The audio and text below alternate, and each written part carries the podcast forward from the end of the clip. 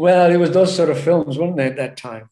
Aradhana and, Rajesh Khanna's and, Kati Patang. But I think it's quite a strong metaphor, I feel, that, talking to one or two people and my partner, and she said, because this thing about migration, isn't it? I mean, they suffer. You don't know what's happening tomorrow. We don't. And we know it's from COVID situation now and all that, isn't it?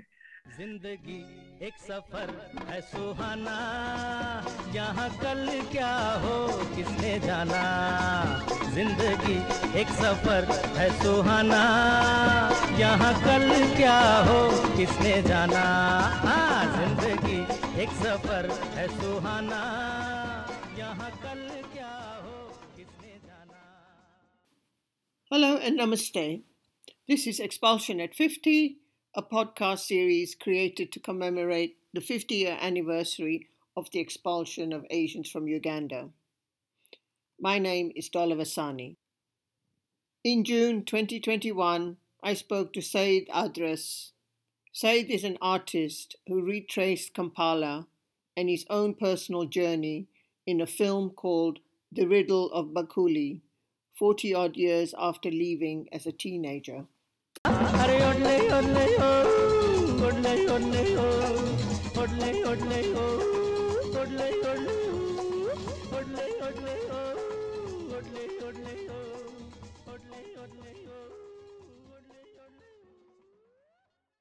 One of the things that I remember from the film was a kite. So were you? Yes. Did you do make patangs and? Yes, the kite was really important. Kites at that time was freedom for us, whoever plays with kites, even today when you see them in India or whenever, kids. And I think there's a kind of sense of freedom in this particular bird, Ndege, in Swahili they call it. So it's, we used to play a little bit with that kind of notion where, so the kite and the mango tree is quite symbolic for me in that sense that not only that we were playing around this, the tree and associations with the tree and the kind of life around it, but the kite it had its height, isn't it? And it's flying up, so you can see things that we couldn't see. Even if you go on the top of those houses, your view is still different. And even today when you go, it's still different. All of the houses look smaller to us today, because I was a kid. So everything, was different height for me then. So the animation of the kite in the film is that sort of metaphor that what it sees when I was not there, that was the idea that when I was talking to the mango tree was the highest in that area. And the other thing is that the film thing idea came about, well, I don't know whether you asked me about Kampala or Bakuli, I was a mango seller, wasn't I? Me and another kid, a couple of us, some kids were selling marbles. They used to buy these really clever guys in North London. They used to buy it from someone else and sell it to us for making 10, 20 cents profit.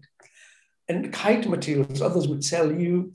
And anyway, and this was a little part-time job. The African Ugandan guy used to bring these mangoes and we were these subcontractors. So he used to get it from him and sit and sell it to our friends. And then, eat feel free when he's trying to get another one, on his bicycle. And these mangoes were there and, they brought it back. And I just loved it. Could have been a real entrepreneur, I think. Should have gone into that kind of business rather than art. So, you cut this mango in a certain way, our Indian style of putting. I think after Saidma, but Chile, and we became like an art form for us, me and, this other guy, Bob. And that was really, I loved it actually, sort of on and off a couple of times. I think must have done a couple of seasons, every school holidays was 3 terms and holiday after each term, isn't it? And then, I did it a few times that. It was really interesting, I thought. And then, of course, this kind of 72 thing happened.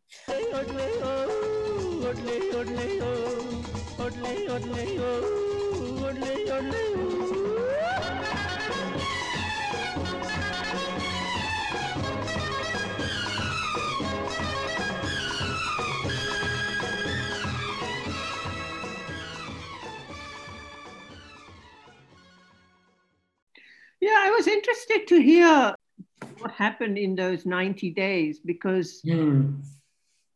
there are many different experiences around, particularly depending on what sort of papers you had and whether you had, you felt that this was about you or not you, or whether it was talking to you or not talking to you, dependent on very much on what papers you had. You know, you're kind of part of this. Of course, we were still in Kampala, but as a kid, you don't understand what's happening, all these things anyway, you know? You're kind of not really interested in that kind of political situation. I mean, as I said, you don't know what to expect. You kind of don't really understand. In some ways, are you going away on a holiday? Are you visiting some family? You're a bit naive about the geography, you know what I mean? In a sense that. We left on the 1st of November, or was it the 31st of October? There's something about, so we landed in 1st or 2nd November in Zurich. The first time we flew out of, well, anyway, you know, it wasn't going to a holiday, it was going to a cold country. We went to Switzerland, actually, you know, my family in November. Can you imagine, from the tropics to cold, chilly November? They did take about 300-400 people in Switzerland. That's what I kind of remember, that some get-together of certain family. Some people left to go to Canada. Very few came to England from Switzerland. And why? I think they didn't want to. The numbers were very small in comparison to other countries. It's very strict. Anyway, they're very strict about migration anyhow, I think. And then you hear these countries' names like Switzerland or Britain or England, you know. But I think maybe there were several families together, so there's kind of a sense of solidarity. How would you say the experience was for your parents? But I think I remember my mum and the elders, they were a bit more concerned because they had to leave a lot, you know, their personal possessions. And I think that trauma has been quite, I don't think materially, just the kind of whole experience of the kind of expulsion, I guess. Is it like a double migration or triple? They came from India to East Africa and like lived there for so many years, decade. They just got together to get, you know, kind of stability. I think my father could really, he was sort of a bit lonely as well. You know, his kind of friendship was not there. You can't get that. He actually didn't want to go, I think. Yeah, and I mean, my mother had 3-4 friends, like families that were around, like Gujaratis or maybe our communities, few of them, and the Nishnashris were there, some other. So they were kind of, there was a little nucleus, but they were kind of quite isolated at home. You know, when the other siblings were going to work and some of us were going to school. And of course, the language issue, which is kind of totally different, no English there. And so they were quite, you know, they're like housewives at home. Very difficult for them, I think. But after, you know, some time, and then they get used to it, they come and visit England, their relatives or friends after a few years, and kind of this kind of sense of stability. But I think I can imagine in the early days it was hard for everybody. And more, I think, in those countries than perhaps in Canada or UK, because there was English there. So there was kind of, even in Britain, I believe, because I never went to school here, I only went to college here. So there was a system that was almost, well, almost identical, isn't it? Like, similar to what one did in East Africa, you know, with O-level, A-level, you know, the kind of a whole, more or less the same curriculum, you know, or similar, or that kind of, where you have to learn a different language. French, there were some Asians who settled in the French part of Switzerland.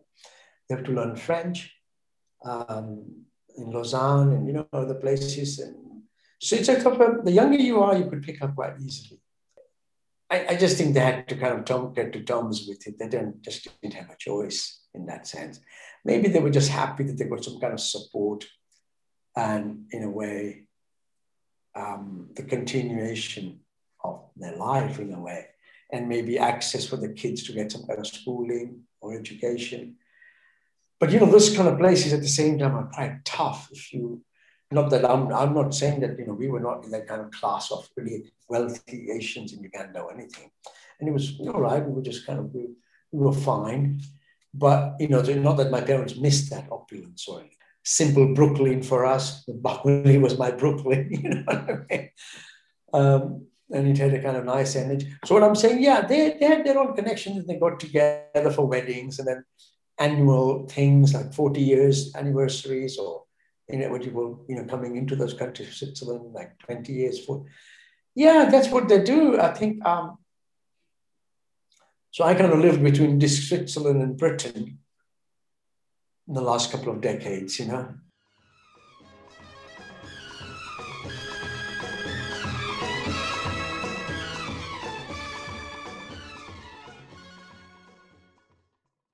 I think there are many, many people who have tried to kind of come to peace with what happened. And I think there's something about connecting with like-minded people, people who've had similar experiences. And then there's something about closing the circle. Yeah. So I wondered, like, when did you first want to return to Uganda? Yeah, it's all the diaspora issue, isn't it? It's kind of fascinating because we're kind of carrying it with us, I guess. There was a kind of time you always think, oh, will I go there? Who will I go with? Unfortunately, I didn't go with somebody who was actually living there when I was living there, or even my sibling. That would have been a nice rapport, because then you can talk about things. So people who had been there that I knew, I've known them, they went at a different time, and I was asking occasionally. But it didn't happen. So I went alone first time, and I kind of had a context of and a contact of Uganda Art Trust, like an artist in residence project.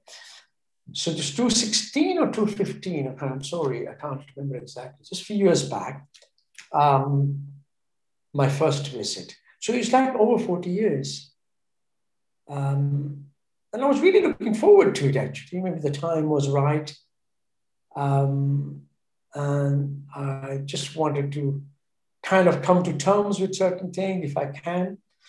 And I didn't have an intention of making a project or a film, actually. Let's see if something comes out of it.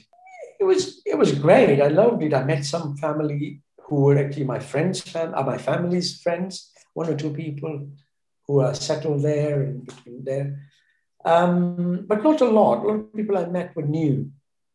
Like there were not many Asians anyway, not that I was with kind of different Africans, there was an artist in residence, and I had to do with British Council. So in a sense, it was a kind of, I was wearing a different hat then, of course, but just to go through those streets and places and I think, oh God. So the fascinating thing is the buildings are there, and apparently the city's got like over 1 million or 2 million. And when we were there, it's 200,000. Occasionally I take this taxi, bodas. And he said, where are you from? I said, well, kind of, you could sound from here. They said, where were you born? I said, here. I said, oh, so you are here, stay here. That was the nice thing.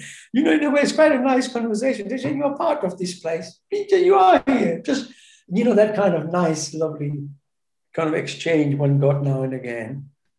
Okay, let's talk a little bit about the riddle of Bakuli. So Bakuli is an interesting word because Bakuli is a bowl. Is a bowl, yeah. Bakuli, yeah. And then when you say the riddle of Bakuli, so what is that about?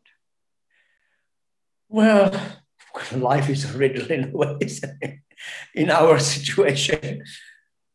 I think the riddle is the name in a way that I was not aware and was aware. And then, you hear that Bakuli Ketataine Pela.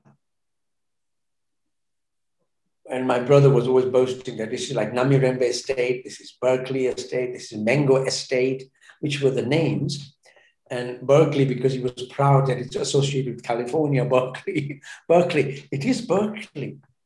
And maybe they named it. The project overall, which is kind of retracing Kampala, because partly I'm interested in just the city generally, its architecture, and then Bakuli is a neighborhood part of this kind of me retracing this, and to kind of sharing these experiences of, I guess, in terms of our life, this diaspora life, this kind of. A lot of people, whether I talk to, a lot of people in kind of Switzerland and Europe, they don't understand. Very few would understand that Asians are there and why. Some people might have knowledge about South Africa a bit more. It's just not visible, this kind of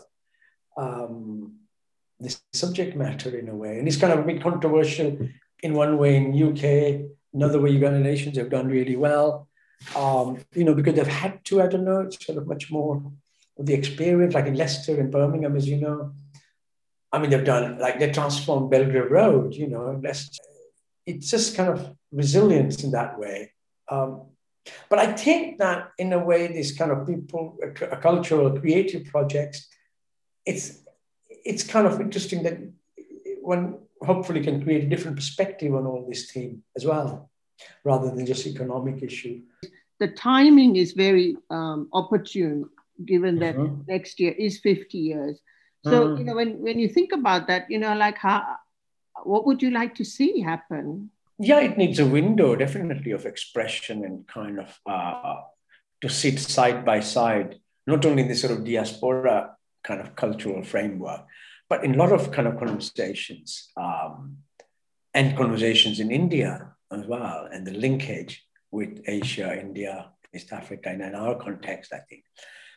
But even like for myself, and maybe your lovely project as I would enable for us to have dialogue with people who might be in Canada or Australia, who were from Uganda, for example, or what they engaged in, or are they interested in things that we're talking. In some ways, there's memories of personal and family archives.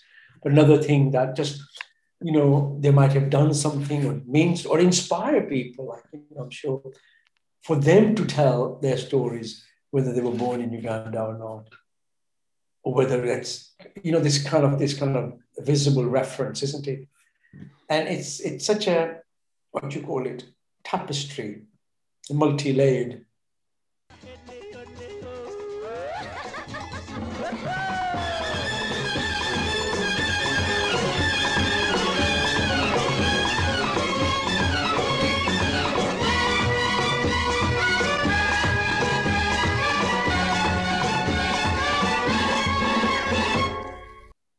Yeah, I think life's never been the same after that.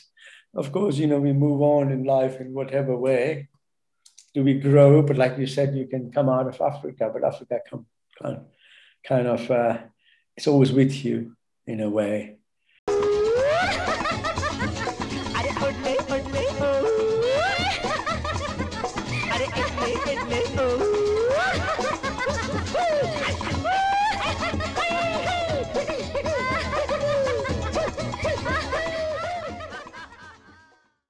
You can find Said's film, The Riddle of Bakuli, on Vimeo.